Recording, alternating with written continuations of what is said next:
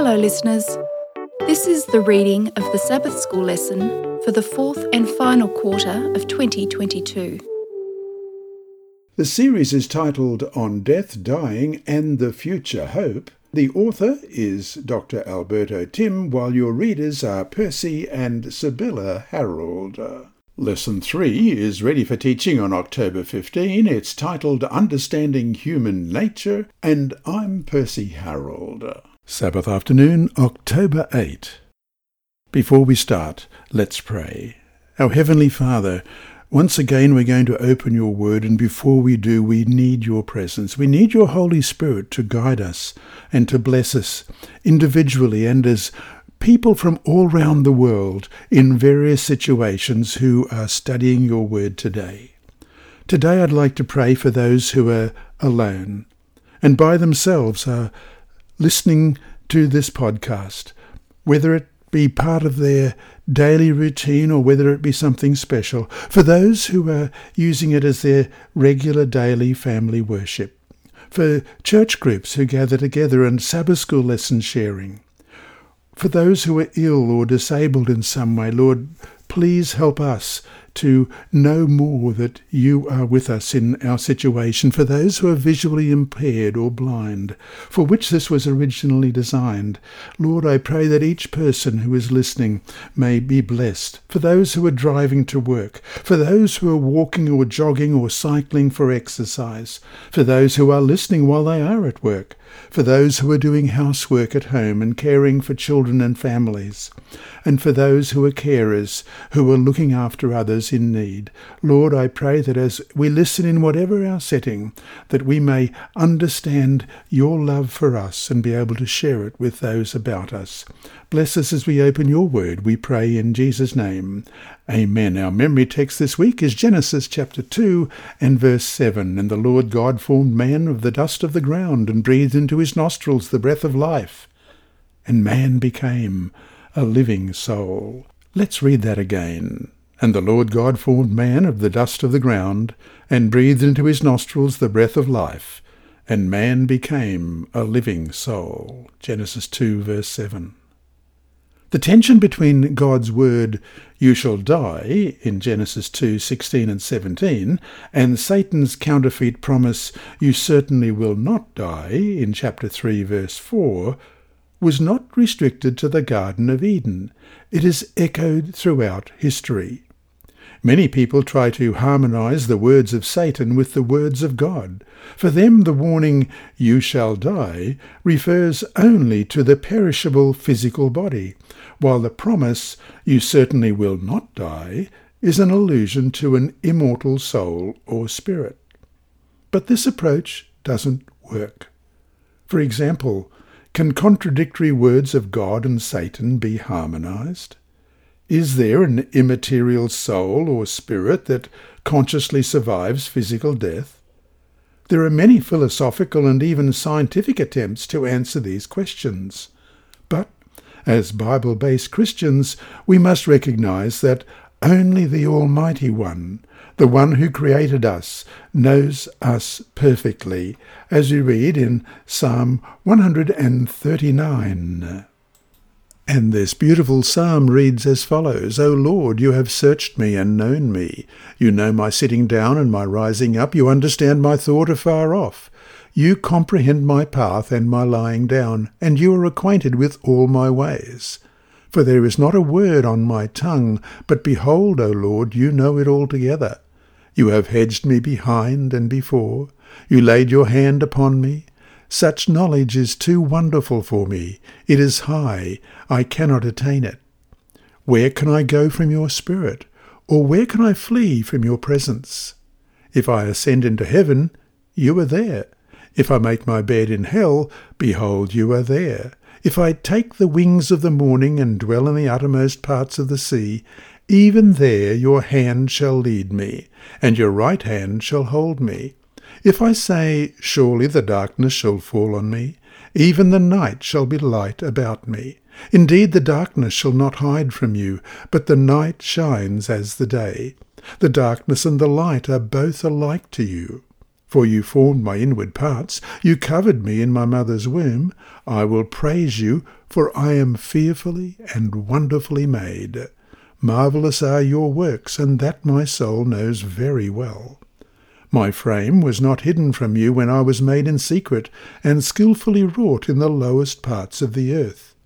Your eyes saw my substance being yet unformed, and in your book they all were written, the days fashioned for me when as yet there were none of them.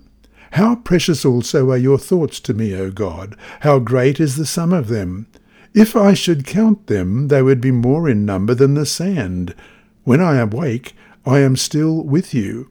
Oh, that you would slay the wicked, O God! Depart from me, therefore, you bloodthirsty men, for they speak against you wickedly. Your enemies take your name in vain. Do I not hate them, O Lord, who hate you? And do I not loathe those who rise up against you? I hate them with perfect hatred. I count them my enemies. Search me, O God, and know my heart. Try me, and know my anxieties, and see if there is any wicked way in me, and lead me in the way everlasting. Thus, only in his word to us, the Scriptures, can we find answers to these crucial questions. This week we will consider how the Old Testament defines human nature and the condition of human beings at death.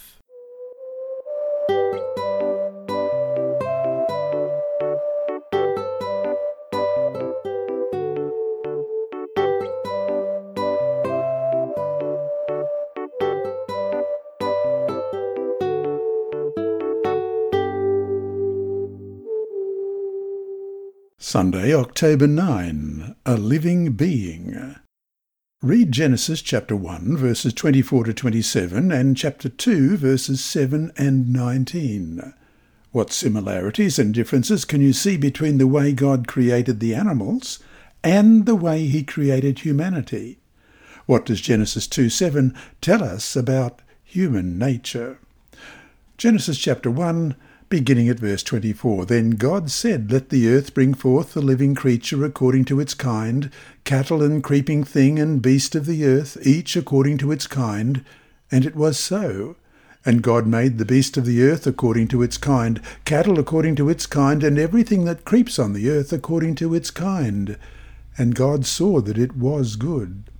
Then God said, Let us make man in our image, according to our likeness let them have dominion over the fish of the sea, over the birds of the air, and over the cattle, over all the earth, and over every creeping thing that creeps on the earth.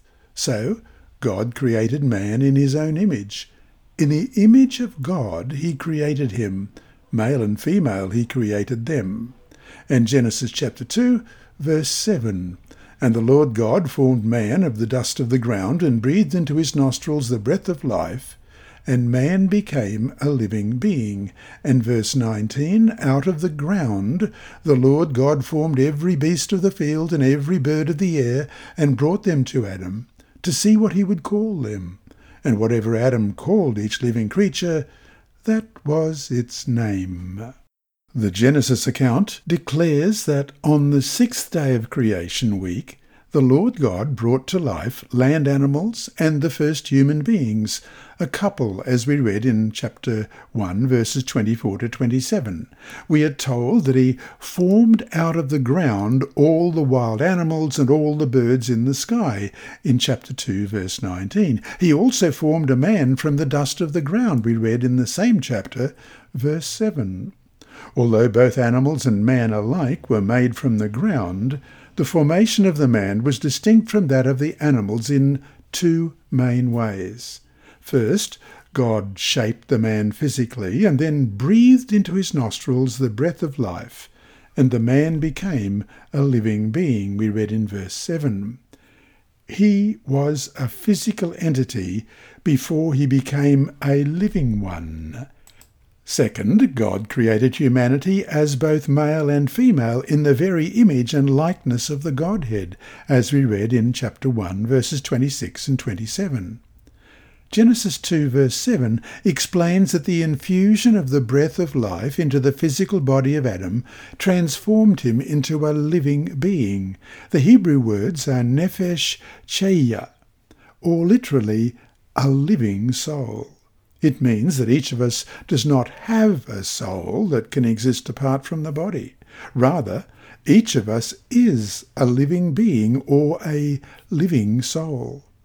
The claim that this soul is a conscious entity that can exist separate from the human body is a pagan, not a biblical idea. Understanding the true nature of humanity prevents us from accepting the popular notion of an immaterial soul and all the dangerous errors built upon that belief. There is no conscious existence of any isolated part of the human being separated from the person as a whole. God created us in a fearful and wonderful way, and we should not speculate beyond what the Scriptures actually say about this specific matter. In fact, not only is the very nature of life a mystery, scientists still can't agree on exactly what it means for something to be alive, but even more mysterious is the nature of consciousness. How does the few pounds of material tissue, cells and chemicals in our heads, the brain, hold and create immaterial things such as thoughts and emotions? Those who study this idea admit that we really don't know. And so to finish today, what a miracle life is! Why should we rejoice in the gift of not just life, but of eternal life as well, an even greater miracle?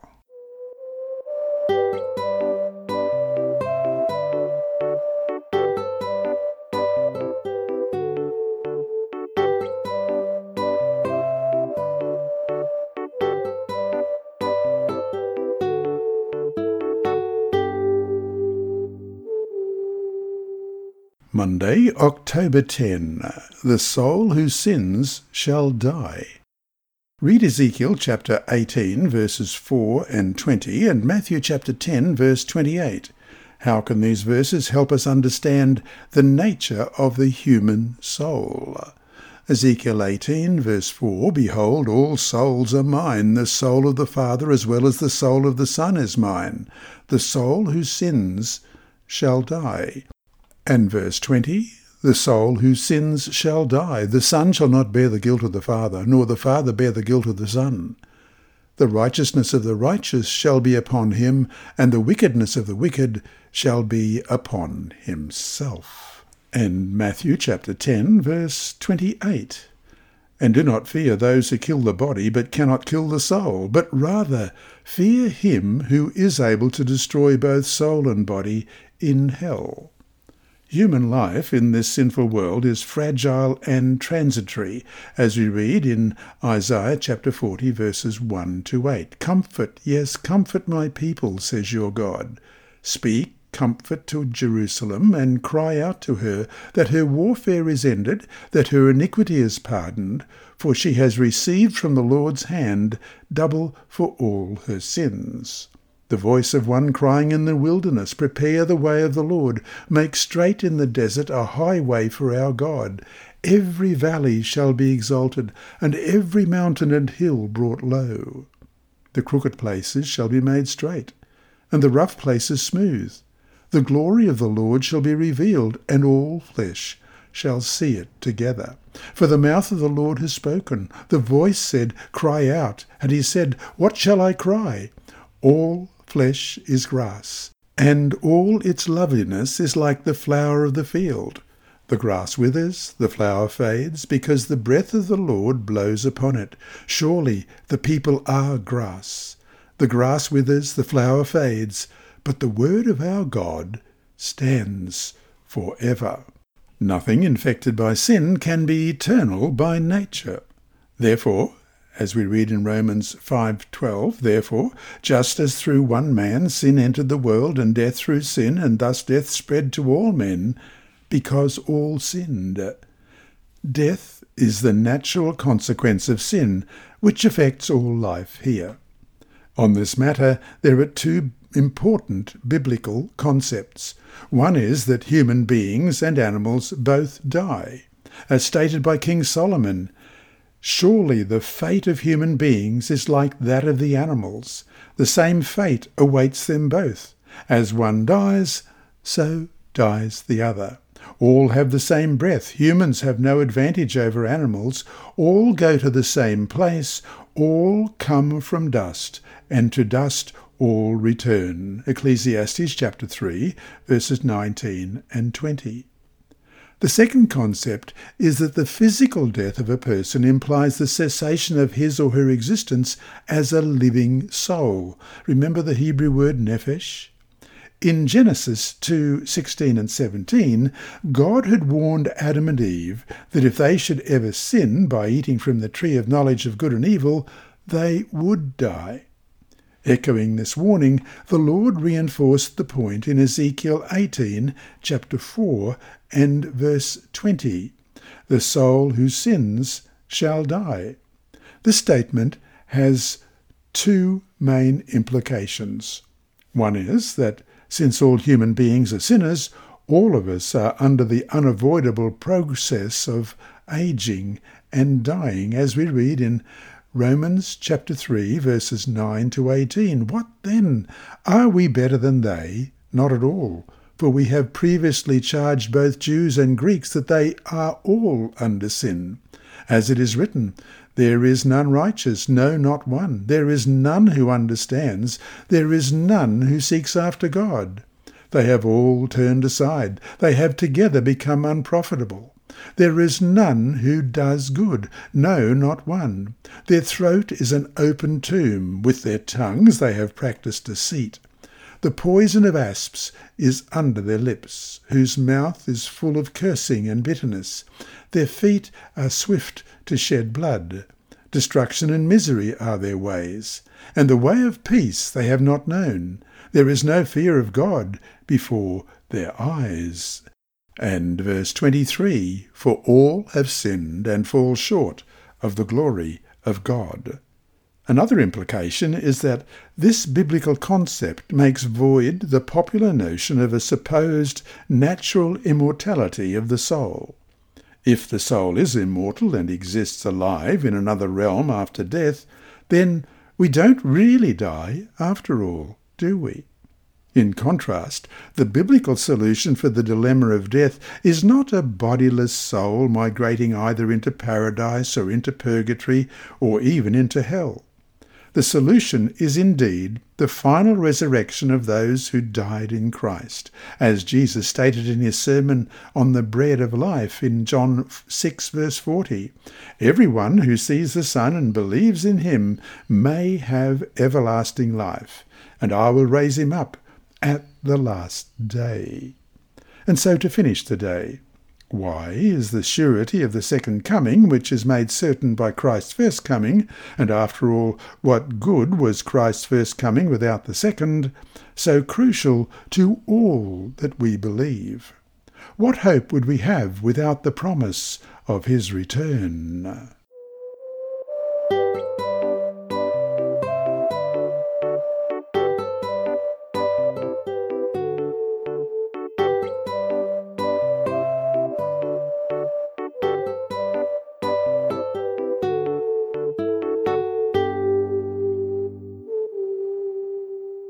Tuesday, October 11. The Spirit returns to God. Read Genesis chapter 2 verse 7 and Ecclesiastes 12 verses 1 to 7. What contrast can you see between these two biblical passages? How can they help us to understand better the human condition in death and also look at Genesis chapter 7 verse 22?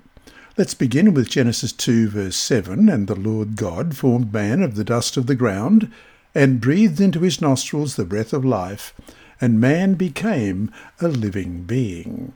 And Ecclesiastes 12, beginning at verse 1 Remember now your Creator in the days of your youth, before the difficult days come, and the years draw near, when you say, I have no pleasure in them. When the sun and the light, the moon and the stars are not darkened, and the clouds do not return after the rain. in the day when the keepers of the house tremble, and the strong men bow down, when the grinders cease because they are few, and those who look through the windows grow dim, when the doors are shut in the streets and the sound of grinding is low, when one rises up at the sound of a bird, and all the daughters of music are brought low, also, they are afraid of height and of terrors in the way. When the almond tree blossoms, the grasshopper is a burden, and desire fails. For man goes to his eternal home, and the mourners go about the streets. Remember your Creator before the living cord is loosed, or the golden bowl is broken, or the pitcher shattered at the fountain, or the wheel broken at the well. Then the dust will return to the earth as it was, and the spirit will return to God who gave it. And Genesis 7 and verse 22 All in whose nostrils was the breath of the Spirit of life, all that was on the land died. As already seen, the Bible teaches that the human being is a soul, as we read in Genesis 2 and verse 7. And the soul ceases to exist when the body dies. Ezekiel 18, verse 4. And that reads, Behold, all souls are mine, the soul of the Father as well as the soul of the Son is mine. The soul who sins shall die. And verse 20. The soul whose sins shall die, the Son shall not bear the guilt of the Father, nor the Father bear the guilt of the Son. The righteousness of the righteous shall be upon himself, and the wickedness of the wicked shall be upon himself. But what about the Spirit? Does it not remain conscious even after the death of the body?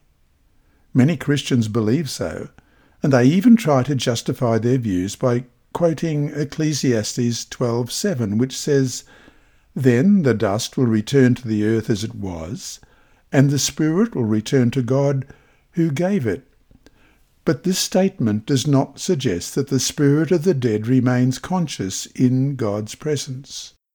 Ecclesiastes 12, 1 to 7, in quite dramatic terms, describes the aging process culminating with death. Verse 7 refers to death as the reversal of the creation process mentioned in Genesis 7. As already stated, on the sixth day of the creation week, the Lord God formed man of the dust of the ground, it says in verse 7 of chapter 2, and breathed into his nostrils the breath of life, and man became a living being. But now Ecclesiastes 12:7 tells us that the dust will return to the earth as it was, and the spirit will return to God who gave it. So the breath of life that God breathed into the nostrils of Adam, and that he also has provided to all other human beings, returns to God, or, in other words, simply stops flowing into and through them. We should keep in mind that Ecclesiastes 12 verse 7 describes the dying process of all human beings, and does so without distinguishing between the righteous and the wicked. If the alleged spirits of all who die survive as conscious entities in the presence of God, then are the spirits of the wicked with God? This idea is not in harmony with the overall teaching of the Scriptures. Because the same dying process happens both to human beings and to animals, death is nothing else than ceasing to exist as living beings. Ecclesiastes 3 19 and 20. For what happens to the sons of men also happens to animals. One thing befalls them. As one dies, so dies the other. Surely they all have one breath. Man has no advantage over animals, for all is vanity. All go to one place, all are from the dust, and all return to dust. As stated by the psalmist in Psalm 104, verse 29, You hide your face, they are troubled, you take away their breath, they die and return to their dust. And so to finish the day, we often say that death is just part of life. Why is that so wrong? Death is the opposite of life, the enemy of life. What great hope then is found in this verse, 1 Corinthians 15:26. The last enemy that will be destroyed is death.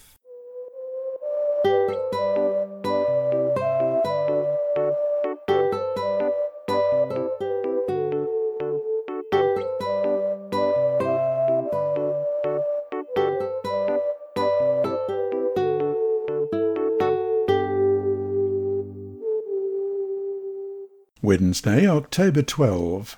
The dead know nothing. Read Job chapter 3, verses 11 to 13, Psalm 115, verse 17, Psalm 146, verse 4, and Ecclesiastes chapter 9, verse 5 and 10. What can we learn from these passages about the condition of human beings at death? First of all, Job 3, beginning at verse 11 Why did I not die at birth? Why did I not perish when I came from the womb? Why did the knees receive me? Or why the breasts that I should nurse? For now I would have lain still and been quiet. I would have been asleep. Then I would have been at rest. And Psalm 115, verse 17 The dead do not praise the Lord, nor any who go down into silence. And Psalm 146, verse 4 His spirit departs, he returns to his earth. In that very day his plans perish. And Ecclesiastes 9, verse 5 For the living know that they will die, but the dead know nothing, and they have no more reward, for the memory of them is forgotten. And verse 10 Whatever your hand finds to do, do it with your might for there is no work or device or knowledge or wisdom in the grave where you are going.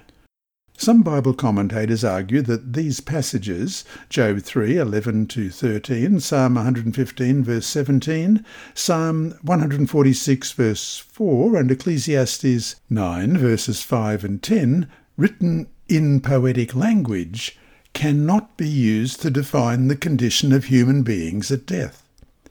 It is true that sometimes poetry can be ambiguous and easily misunderstood. But this is not the case with these verses. Their language is clear, and their concepts are in full harmony with the overall Old Testament teachings on the subject. First, in Job chapter 3, the patriarch deplores his own birth because of all the suffering. In our more dire moments, who hasn't wished that he or she had never been born? He recognizes that if he had died at his birth, he would have remained asleep and at rest. We read in verses 11 and 13, Why did I not die at birth? Why did I not perish when I came from the womb? And verse 13, For now I would have lain still and been quiet. I would have been asleep. Then I would have been at rest. Psalm 115 defines the location where the dead are kept as a place of silence because the dead do not praise the Lord in Psalm 115 verse 17. This hardly sounds as if the dead, the faithful and thankful dead, are in heaven worshipping God. According to Psalm 146, the mental activities of the individual cease with death. In verse 4 we read, His spirit departs, he returns to the earth. On that very day his plans perish. This is a perfect biblical depiction of what happens at death. Ecclesiastes chapter 9 adds that the death know nothing, and in the grave, as it says in verses 5 and 10, there is no work or device or knowledge or wisdom. These statements confirm the biblical teaching that the dead are unconscious. The biblical teaching of unconsciousness in death should not generate any panic in Christians. First of all, there is no everlasting burning hell or temporary purgatory waiting for those who die unsaved. Second, there is an amazing reward waiting for those who die in Christ. No wonder that as we read in The Desire of Ages, page 787, to the believer, death is but a small matter. To the Christian, death is but a sleep, a moment of silence and darkness. The life is hid with Christ in God, and when Christ, who is our life, shall appear, then shall ye also appear with him in glory. End of quote. Actually, in the end of the quote, there are two series of texts that are referred to. John 8, verses 51 to 52 Most assuredly I say to you, if anyone keeps my word, he shall never see death. Then the Jews said to him, Now we know that you have a demon. Abraham is dead, and the prophets and you say, If anyone keeps my word, he shall never taste death. And Colossians 3 verse 4, When Christ, who is our life, appears, then you also will appear with him in glory. And so to finish today, think about the dead in Christ. They close their eyes in death, and whether in the grave 1,500 years or just five months, it's all the same to them. The next thing they know is the return of Christ. How then might one argue that, in one sense, the dead have it better than we, the living, do?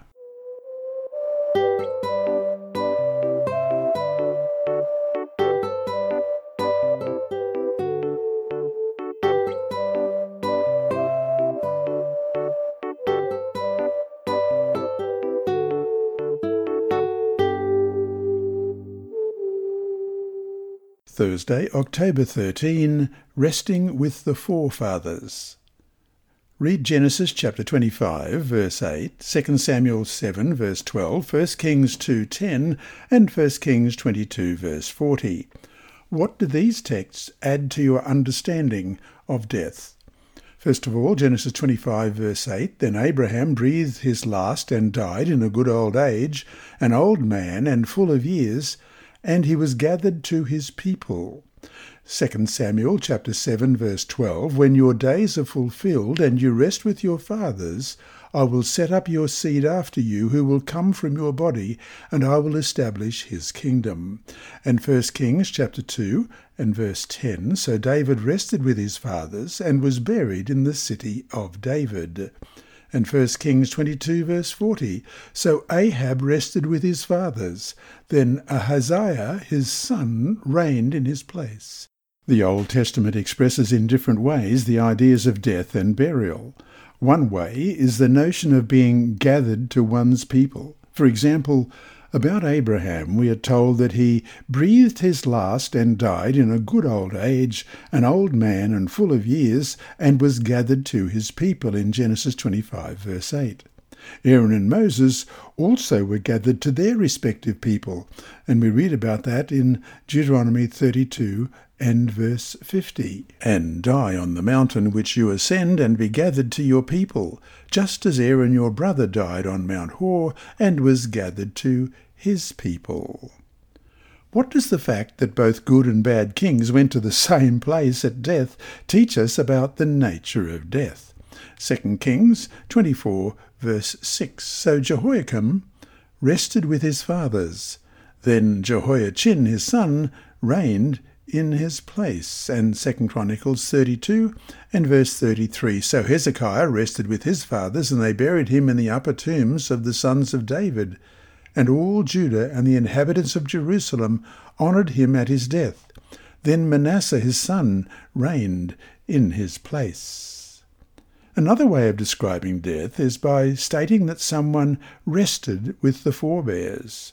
About King David's death, the Bible says that he rested with his fathers and was buried in the city of David, 1 Kings 2.10.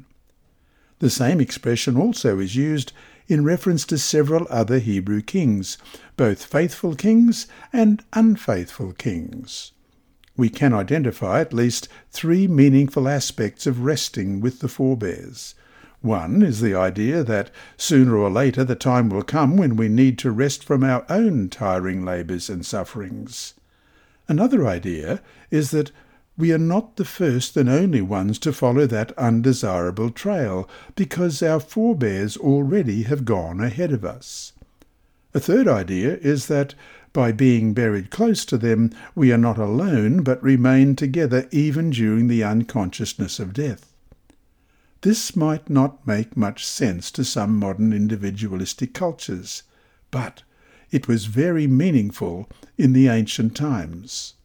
Those who die in Christ can be buried close to their loved ones, but even so, there is no communication between them. They will remain unconscious until that glorious day when they will be awakened from their deep sleep to rejoin their loved ones who died in Christ. And so to finish today, imagine what it would be like if the dead were actually conscious and could see what life was like down here especially for their loved ones, who often suffer terribly after their death. Why then should the truth that the dead sleep be so comforting to the living?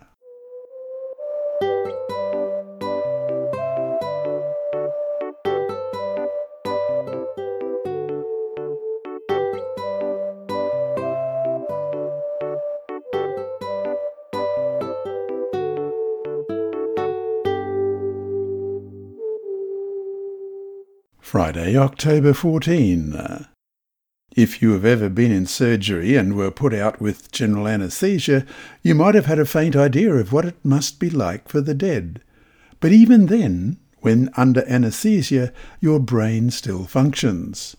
Imagine what it would be like for the dead when all brain function everywhere was totally stopped. Their experience in death, then, is to close their eyes and as far as each dead person who ever lived is concerned, the next thing they will know is either the second coming of Jesus or his return after the millennium. Let's read Revelation 20, verses 7 to 15. Now, when the thousand years have expired, Satan will be released from his prison and will go out to deceive the nations which are in the four corners of the earth, Gog and Magog, to gather them together to battle, whose number is as the sand of the sea. They went up on the breadth of the earth and surrounded the camp of the saints and the beloved city, and fire came down from God out of heaven and devoured them. The devil who deceived them was cast into the lake of fire and brimstone, where the beasts and the false prophet are, and they will be tormented day and night for ever and ever. Then I saw a great white throne, and him who sat on it, from whose face the earth and the heaven fled away and there was found no place for them. And I saw the dead, small and great, standing before God. The books were opened, and another book was opened, which is the book of life. And the dead were judged according to their works by the things which were written in the books. The sea gave up the dead who were in it, and death and Hades delivered up the dead who were in them, and they were judged each one according to his works. Then the death and Hades were cast into the lake of fire. This is the second death, and any one not found written in the book of life was cast into the lake of fire. Until then, all the dead, the righteous, and the wicked rest for what will seem to them to be an instant. For those of us who remain alive, death seems as if it lasts for a long time. For the living it does, but for the dead it seems to last only an instant. In The Great Controversy, page 539, we read, If it were true that the souls of all men pass directly to heaven at the hour of dissolution, then we might well covet death rather than life. Many have been led by this belief to put an end to their existence. When overwhelmed with trouble, perplexity, and disappointment, it seems an easy thing to break the brittle thread of life and soar away into the bliss of the eternal world. End of quote. And then on the same book, pages 549 and 550, we read, Nowhere in the sacred scriptures is found the statement that the righteous go to their reward or the wicked to their punishment at death. The patriarchs and prophets have left no such assurance. Christ and his apostles have given no hint of it. The Bible clearly teaches that the dead do not go immediately to heaven. They are represented as sleeping until the resurrection. And so to finish today, here are our discussion questions, and there are three of them. One, how does the biblical notion of the human being as a whole, who remains conscious only as an undivided person, help us to understand better the nature of death? Two, the world has been taken over by the theory of the natural immortality of the soul, with all its uncountable ramifications. Why then is our message about the state of the dead so crucial? Why also, even among Christians, do we find such strong opposition to what is really a wonderful teaching? And three, how should an understanding of the state of the dead protect us from what might appear before our eyes? That is, why can't we always trust what we see, especially if what we see or think we see is the spirit of a dead relative, as some have reported seeing?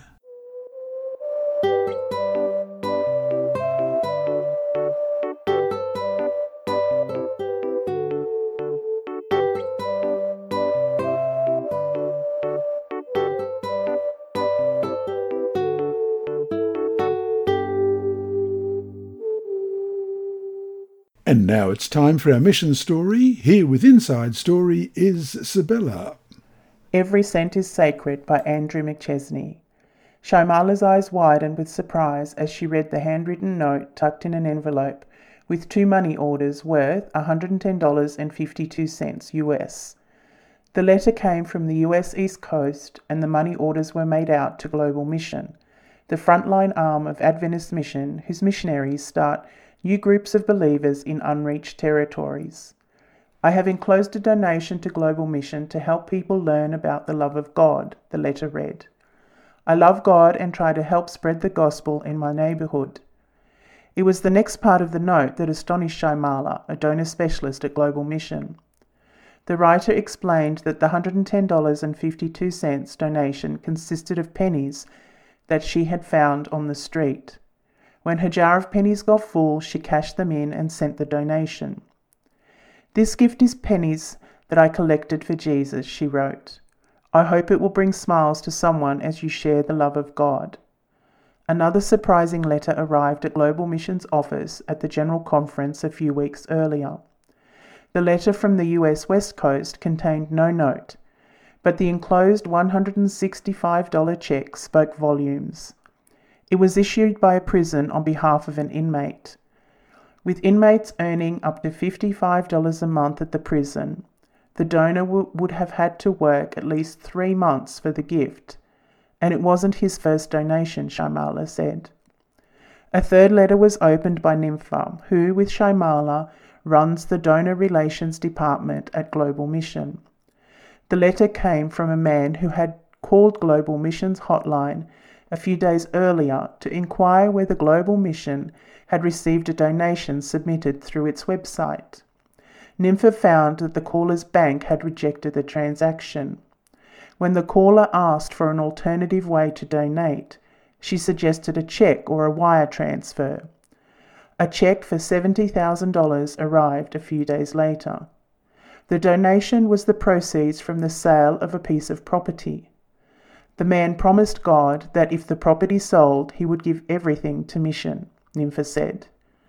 Stories about the faithfulness of people to God's mission deeply touch the hearts of Shaimala, Nympha, and others who work at the global mission.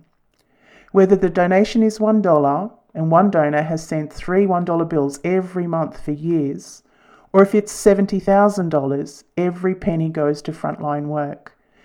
Every cent that we get is no ordinary cent, Nympha said. When we receive a donation, especially when we learn about how that money got to us or why it was sent to us, we are reminded that every cent is sacred. It is the Lord's money. Every cent goes only to finish the work so Jesus can come. This lesson was read by Dr. Percy Harold for Christian Services for the Blind.